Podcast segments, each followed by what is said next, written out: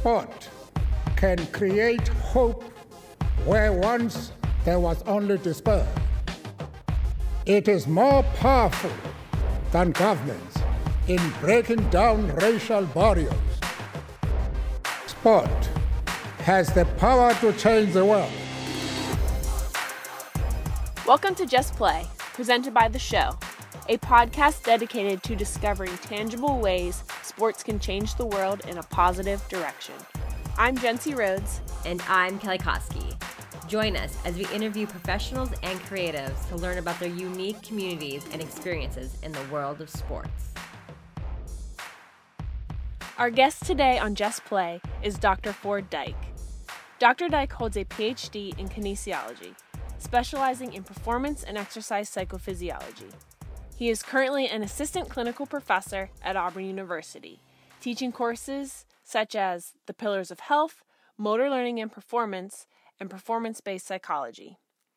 He's also a subject matter expert and director of mindfulness based performance and health optimization, facilitating seminars and workshops to people and organizations in the athletic, academic, business, and military realms. On top of these impressive professional accomplishments, Dr. Dyke is a Team USA athlete for USA Indoor and Beach Handball. But before this journey to Team USA, he was an extreme sport athlete surfer, skateboarder, BMX rider, skimboarder you name it, he did it. In this conversation, we dive into this transition from extreme sports to team sports and how play has influenced his journey as an athlete and professor. Welcome to Just Play, presented by the show. Are you trying to figure out how to stream games to your audience during COVID? The show is the world's first social platform designed specifically for sports clubs. The show's free mobile apps help sports clubs live stream games and engage their audiences with amazing highlights and recaps optimized for social media. Learn more and watch the latest highlights at theshow.biz. That's the S H O dot B I Z. The show helps clubs take their games online. Welcome Yeah. to the crew. I'm stoked to be on the show. Thank you guys. I appreciate Yeah. you having me. Welcome to Just Play. Um, and like I said, we are exploring the benefits of play and how it can positively change society. How would you define play? Well, I've been thinking about this for the past few days because I heard I was going to be on the show. And I started thinking about play. And I thought the word itself carries a bunch of different connotations and there's definitions associated with it. You can go play music. You can ask someone, hey, play the music. Someone can attend a play. They're going on a date and they're going to go see a play. And you can play a sport. Or on the other side, it's no more horseplay. What does that even mean? And that probably resonates more with my background. we can kind of get into that downstream. But I think when you start to really unpack play, there becomes this separation of play music or are you a musician? You can attend a play or are you a dancer, a performer, etc. You can play sports or are you an athlete? Are you training and competing as an athlete? And I think really the separation occurs when rules are started to put into play. And when the rules start to be put into play, the creativity gets sucked out of the system. Because if you look at human development, human physiology, anatomy, what separates us from other mammalian counterparts is our creativity. Our From- frontal lobe. yeah, from my understanding, there's no other species on planet, or at least we have yet to discover, that has has the capability that we do when it comes to creativity. Our frontal lobe is massive. If you place your hand over your forehead and you look at your hand, in general, that's the structure of the neuronal space that it occupies. That's a large real estate. There's a lot of space there to operate. And of course, our frontal lobe is utilized for a multitude of things. It can plan, it can make judgments, it's implicated in the memory system. But creativity is really centered in the frontal lobe. And when it comes to playing, I think in essence, you're being creative. As a kid growing up, I would just go, like my parents, go play. That was like the best word I could hear was go play. Two words, I guess you could say. And that meant that there are no rules, there's no real authority or bystanders or structure or lines or whatever you want to call it. It was just a matter of expression. You're speaking Kelly's language right now. Yeah, yeah. Your for your frontal lobe is so large. I could just see all the creativity coming out of it. no, I think you bring up a really good point. And we and we've talked about this before, like within our team at the show, and that relationship between play and creativity. And like you said, maybe with traditional sports or traditional games, some of that creativity gets left behind because of the rules or the regulations or the the lines that are, are put on the court and if you could speak to your own experience you are currently a team sport athlete in, in a maybe not really a traditional sport in beach handball but um, a more traditional sport than some of the extreme sport backgrounds that you've had in the past being a surfer skateboarder bmx rider um, can you speak to that transition and why? Why you transitioned from team sports to extreme sports back to team sports?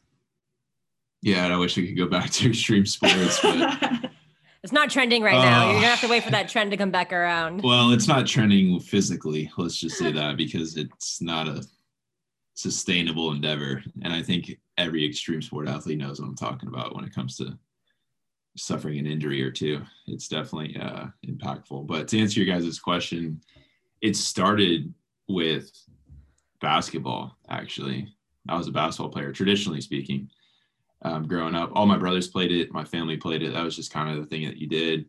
And then I don't really know like what the inception of extreme sport was, but I did have a memory or do have a memory I thought of this morning.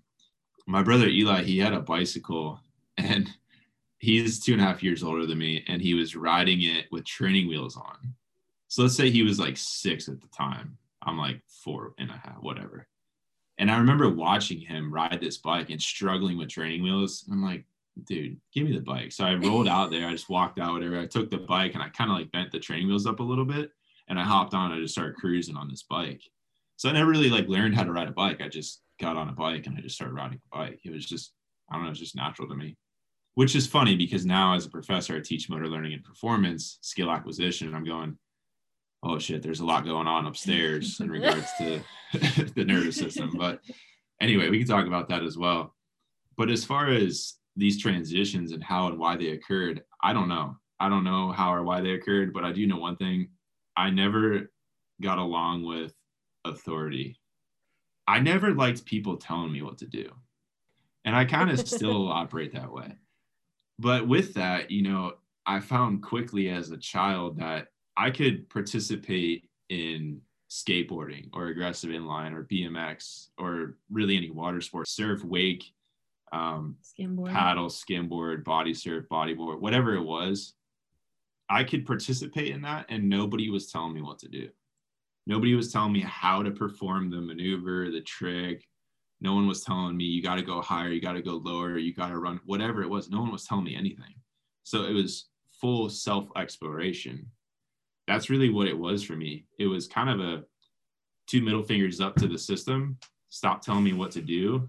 I can perform at a level that I'm capable of performing at, and I can push myself outside of my comfort zone because as soon as you break a bone or catch stitches in your face or rip off the side of your foot going down a hill, all those things have happened, and you receive scars and you look at those scars, that's a learning process. Someone telling you, hey, you missed the shot. Yeah, I know I missed the shot. Clearly, I missed the shot. But how do you learn from that? Right. But if you suffer an injury and you're laying in bed going, oh, this is not fun, this hurts really bad, and you notice the effects on your mind, then you start to realize, is this sustainable? or should I kind of rewind and go in a different direction?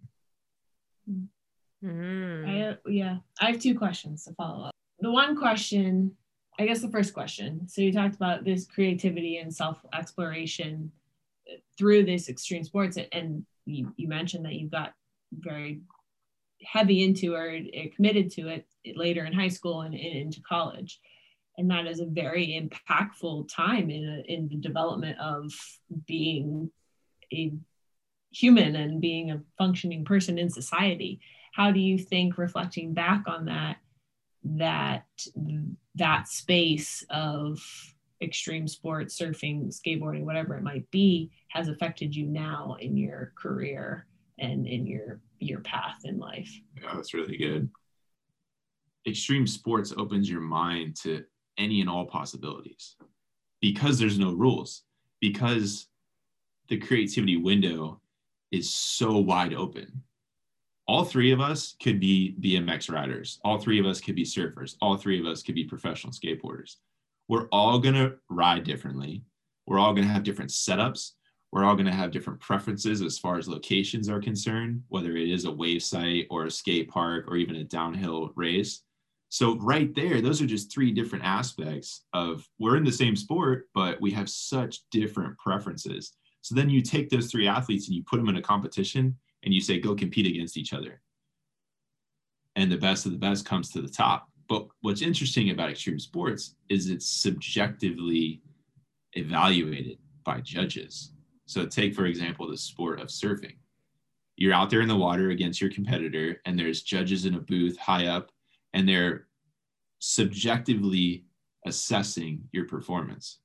No other sports are like that, traditionally speaking. You're not subjectively assessed on whether you make a free throw or not. You either make the free throw or you miss the free throw. You either earn the point or your stats go down. To me, that's not much creativity. To me, that's rep- that's pure repetition sitting there taking those free throws over and over and over again to where you become so automatic that you don't have to think about it. Boom, step up, boom. You step up and you miss. That's the moment where you realize, shit, how did that happen? Versus an extreme sport, every wave is different, every ramp is different, every downhill is different. So even as automatic as you can be from a training perspective, you're never really going to know what you encounter I take that analogy and I apply it into life. You never know where you're going, and you don't know where you're going if you don't know where you are in the moment. So, using the analogy of everything is going to be different in extreme sports and applying it to the real world, everything is changing, right? Every single day, everything is changing. So, if you're comfortable with being uncomfortable, then I believe that you're going to be able to excel from a sustainable perspective. Beautiful. Do you think that's why?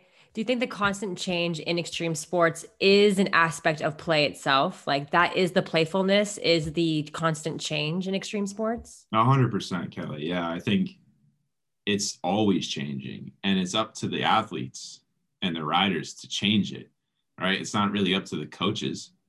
Like the coaches can give you cues now that you know some of these sports that we're talking about are in the Olympics coaching staffs can give you cues on things, but really it's up to the athletes to develop and grow and push the limits of those sports. And I think that's where the go and just play comes into play. It's go get on your bike and cruise around for two hours, or go hop on a skateboard, or go paddle out in the ocean. Mm-hmm. Yeah, we we talk a lot about the element of play versus competitiveness and like how those relate to each other, but also how are so different different and i guess my next question for you would be how do you think competitiveness or the element of competing is different in traditional sport, sports versus extreme sports i know you just mentioned the subjectivity of the evaluation of judges versus points on a stat sheet but what about like that feeling of competitiveness yeah the competitive nature that is inside of my bloodstream and my nervous system and my skeletal system. I am obsessed with competing with myself against others. I just love that feeling. I love the feeling, back to your earlier point, Kelly, of flow state, of being so immersed in the moment that you have no control of a controllable situation if that makes any sense at all So I always thought about competition in that light to where when my friends and I through college were going to a surf break and we'd watch the swells coming through, I'd always say, You won't, like, you won't get on that. And they're like, Haha, yeah, right, I will for sure. And we paddle out and no one would drop in on the largest set. But I was the one to do that. I was the one to go the fastest down the hill. I was the one to hit the biggest ramp. I was the one, and again, I have the scars to prove it. I'm not really proud of any of that because it shit hurts when you when you don't make it, and more often than not, you don't make it. So I always reflected on like what where does this come from? Like where where is this drive? Like where is this fire? And the only thing I can come up with is it's related to my sign. I'm a Scorpio. Oh, And- tis, tis the season. Happy season.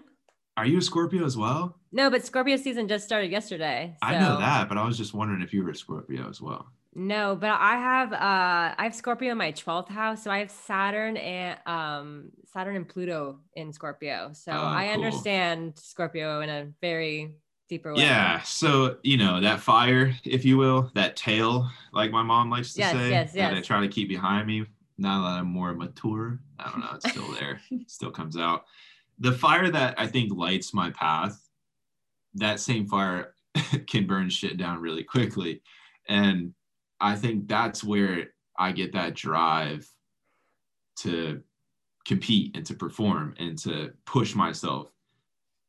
I love that. Yeah, like when I think about extreme sports, it is like this beautiful tie of like the unknown. You're lost in nature in the elements of like water, air, like you know, you're in them, and it's like takes you to this other world where you're like induced into flow, into this whole world of play that's like this other category. Because I feel like when I think of team sports, I'm like, oh, when I think of team sports, when I'm in a team, I'm thinking of playing with my my teammates. I'm joking around, I'm poking fun. But when you're in extreme sports, the play is like this other mental level that I'm playing against like nature. I'm playing with nature. I'm playing with like getting into this zone. I'm playing in a different level as opposed to team sports is like it's more of like a hey, joking around, kind of fun, like taking it serious, taking it not in a way. Mhm. There's the element of well, I think you there is an element of camaraderie in extreme sports, as in you're all going together to surf or, or skate, but in team sports, like you that that element of working together to either win that pickup game or or win that championship game, whatever whatever that might be, the element of camaraderie is almost more important in team sports Mhm. than it is in extreme sports to be successful Right. but to maybe enjoy that element of play it's important for both I agree. yeah, to rewind a little bit i want to follow up with my other question i the talk about you played basketball when you were a, A kid puppy. middle school transitioning into extreme sports throughout high school and throughout college, but then you spoke about going to grad school Mhm. and mentioning that you are now a Team USA athlete for beach handball. Can you talk about that transition from going from this wide open space of extreme sports and surfing and skating to grad school and now competing on a team again? Mhm. It's a bit of a journey, that's for sure. It's it's you know half a step back before I answer that. Through college, I told you guys earlier I kept myself in shape, and I didn't even know why. I just knew that I took pride in this in the body, in the mind, and in hindsight, it kind of makes sense now. I didn't play college athletics. I wasn't involved with you know college sport and then I took a gap year after college and surfed my ass off. Probably saw too much sun, skated a bunch, rode bikes, did everything. Kind of went back to my roots for a little bit, and then I realized like, man, I really enjoy this feeling, this feeling of freedom and and uh, expression. And I kind of missed at that moment because we were graduated, we were away from each other as far as friends and you know the squad's concerned. I missed that camaraderie and that competition. Like I had no one to compete against. So it's kind of I felt kind of like isolated in a way. Um, and then it was 2012 where I came to grad school, and the summer of 2012, I was presented with an opportunity to present a research talk to the United States Olympic and Paralympic Committee who were on a site visit to Auburn University, and they were interested in establishing a residency program for the sport of team handball. I knew nothing about team handball at the time. I thought it was the ball against the wall and the old men with, you know, jocks on and goggles and just sweating on each other. I, I did too before I learned about it. I was like, oh, oh, it's not against the wall like in elementary school. Yeah, it's badass to say the least. And so I was encouraged to present at this talk, and then I was encouraged to try out. I'm like, I have no interest. Like, I, no, I'm not. I, and I, I told the coach at the end of the talk who came up to me, he said, Well, I really enjoyed your presentation. I really encourage you to come to the tryout tomorrow. And I said, With all due respect, I, I don't know this sport and, you know, I'm not necessarily interested. And I just kind of stood there and he, and he reached over and he tapped me on my shoulder. He goes, It's okay, I'll teach you. And he just kind of like walks, he walks out of the room. And I was standing there and I'm thinking, this guy's not messing around.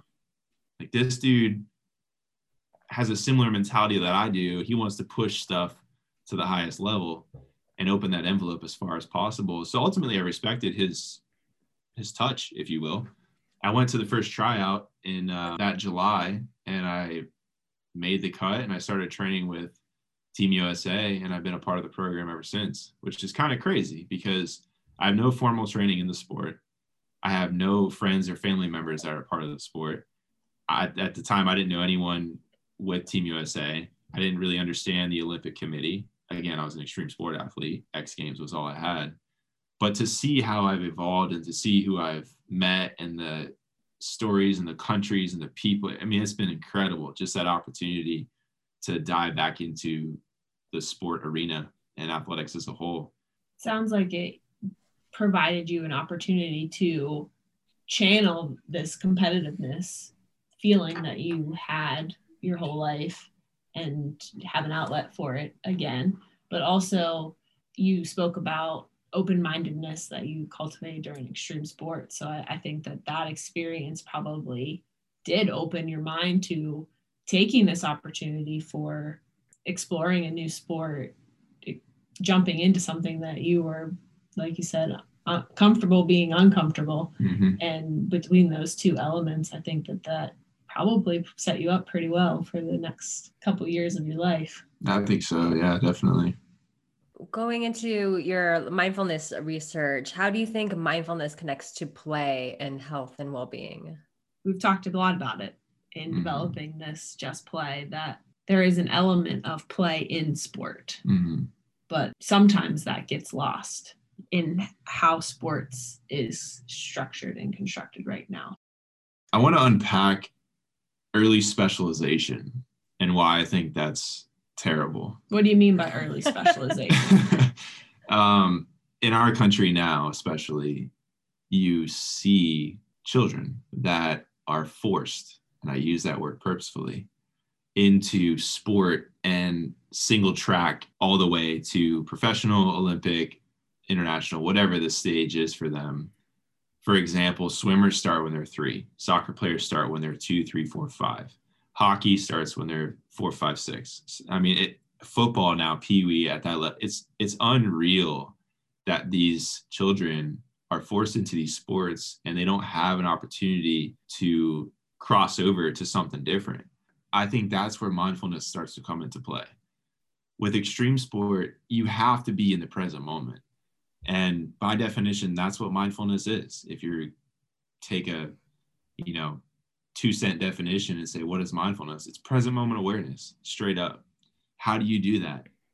That's the question that I was always interested in. How do I do this? It came natural to me, thankfully. And I think that's a byproduct of the environment that I grew up in, being around the beach. You're sitting on the sand, you're looking out on the horizon, and it looks like it goes on forever. So you start asking yourself these questions How far is that away? How high is the sky? How far does this ground go down? You start to feel things and express yourself in all these different ways and use all these different sensory modalities tactically, whether it's from your audition, your vision, your olfaction, whatever those sensory modalities are, it pulls you into the moment like that, pulls you into the moment automatically. And so that's what I use to keep myself in those present moment situations to be able to do the things that I did from an extreme sports standpoint. So mindfulness starts to come into play for me as a graduate assistant. And I met a colleague of mine who explained to me these different terminologies that started to assign meaning to things that I've always done. And I thought, wow, there's concepts around this. You know, there's terminology and there's science backing it and there's evidence to support it. I didn't know this. I thought this is just something that, you know, I happened to do, but to learn more about the literature and the research driving these questions and these responses, because I don't think research gives you any answers. That's a side comment. Really, what it did for me was it afforded me the tools and techniques to then learn it at a deeper level and then ultimately be able to facilitate mindfulness to anyone and everyone. Because I think that's another thing in addition to creativity.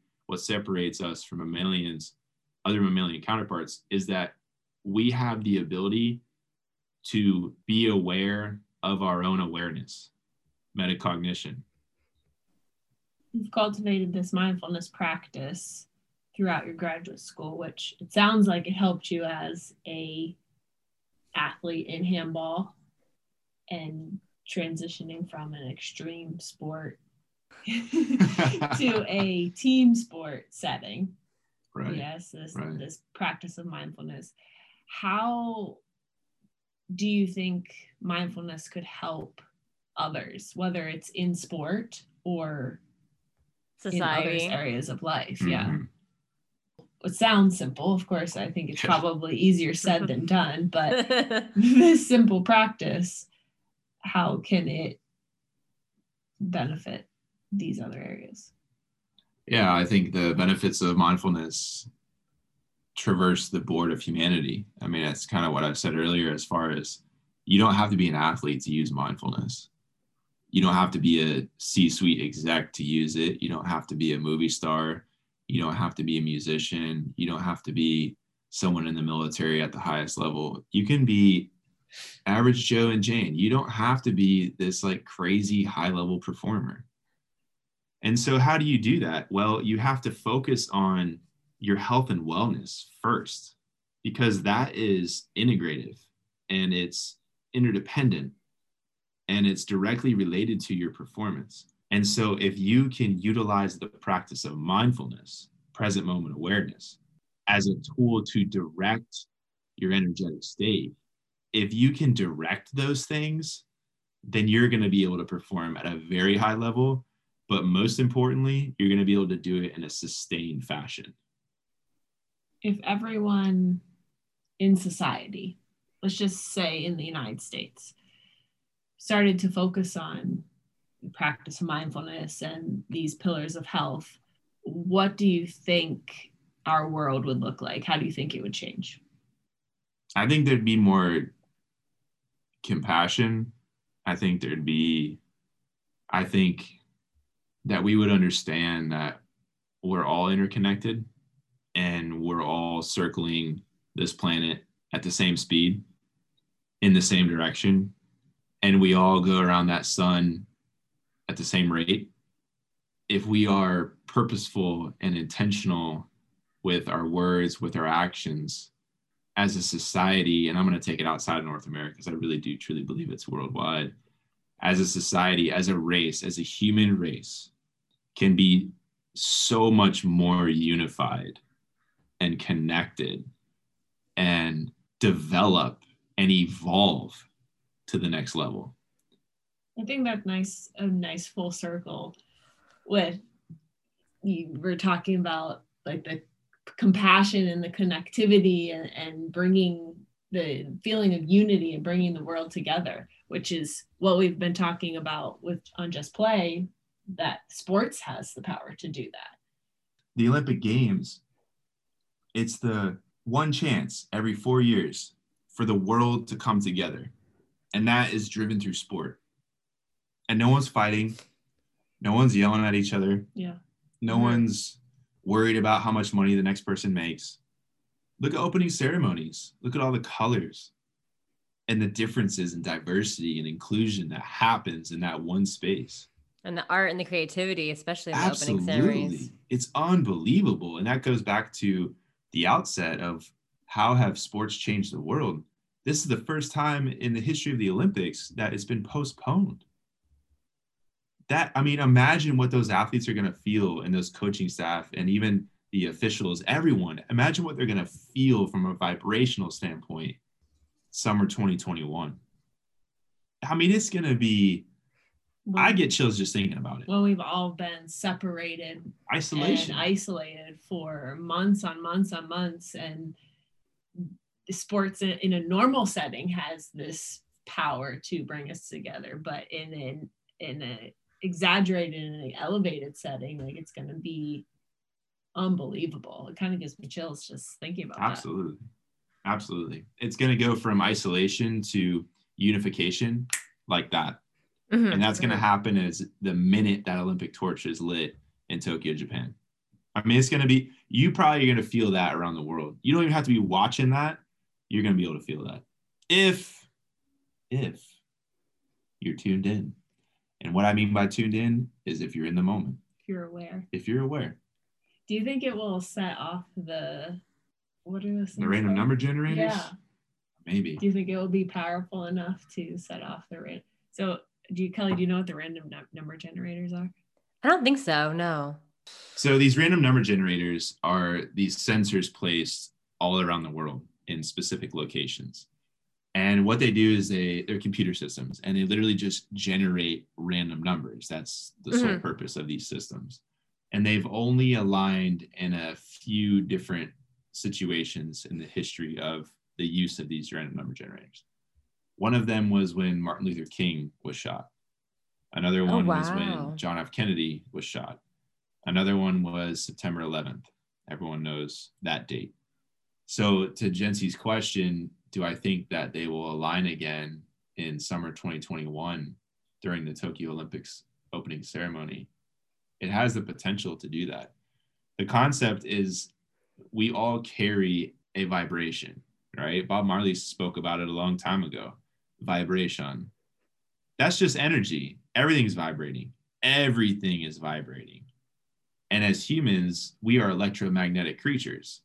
There are going to be millions and millions, if not billions, with a B people watching the Olympics. Mm. So it's that collective emotion that is all directed towards one thing or one feeling or one event that sets these generators off Mhm. to to align these generators to detect that, that emotion that energy in motion for this one sporting event Mm-hmm. Mm-hmm.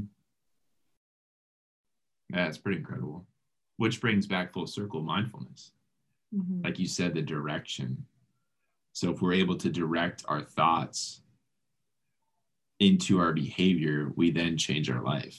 Absolutely. I feel like that's what the pandemic has opened us up to really see is the air that we're breathing and realizing the air, whether it's the words we're speaking out, like, are you speaking and are the air that you're putting out, is it clean? Is it good vibrations? Are you speaking like positive words? Like, are I think that's what the pandemic has really opened to us because it is a respiratory disease, is like, how much value do we take into breathing and the air around us? And we're sharing the air around us. It is all of our air and focusing on what what you're putting out as a person. I love it. Absolutely. Mhm. We're all connected. I mean, that's what it comes down to is if this pandemic has taught us anything, it's taught us that we're all connected. And my health is directly related to your health. And your health is directly related to Jency's health, and the list goes on. So the Mhm. choices that I make and the decisions that I create from a daily standpoint have an effect globally. It's common for play to be considered like an activity that children do. Do you think there's a stigma around adults in our culture? And how do we break this stigma for adults to realize that they can play if you think it's a stigma? Yeah, 100%. I mean, that goes back to my earlier comment about rules. Like when you enter a room as an adult, you've been conditioned to believe that you're supposed to sit your ass down as soon as you see that chair. That's it's so conditioned, it's automatic. No one thinks otherwise. Same thing when you're in an airport. Next time you're in an airport, just watch humans be humans. They get out of their car, they rush through security because it's such a big deal to take your shoes off. Then they rush to the gate and they're so hungry from when they left their house 20, 30, 40, maybe an hour ago that they have to go get their food where they sit down and eat it. Then they rush back to their actual terminal and, excuse me, terminal, then the gate. Then they sit down at the gate and they wait to get on this plane and they rush onto the plane where they're going to sit for an extended period of time. Then they get off the plane and then they go sit in that transportation. Then they get home or they go to their destination. They're so tired of sitting. What do you think they do? They sit. We've been conditioned to believe that we are supposed to just be sitting. And so anything else, like when I'm in an airport, if I'm doing any type of restorative movement or deep breathing exercises, I'm looked at like an alien. Oh my God, he's not sitting down. What is he doing? So you think for adults to break this stigma, it's we should probably focus on our environment around us and either creating new structures like if we were at an airport is there creativity things to like lie on and play with as adults like do you think we'll have to change our infrastructure around these things or you think there's is there other little habits that adults can do to break that barrier play like whether we see more adults play or you bring up a good point i, I think it's just old thinking you know old thinking that when you enter a lecture hall you're supposed to sit down old thinking that when you're in an airport and you go from tile to your gate, it turns into carpet because that's more appealing and comfortable, and you sit down. That's old thinking. Like, why are we still doing that? I try to play every day. I try to take a different route. I try to change my gait, which is how you walk essentially. I try to move in different ways through restorative movement. I try to make sure that my body is doing something different physically every single day. Sitting is the new smoking. There's a fun fact for the show.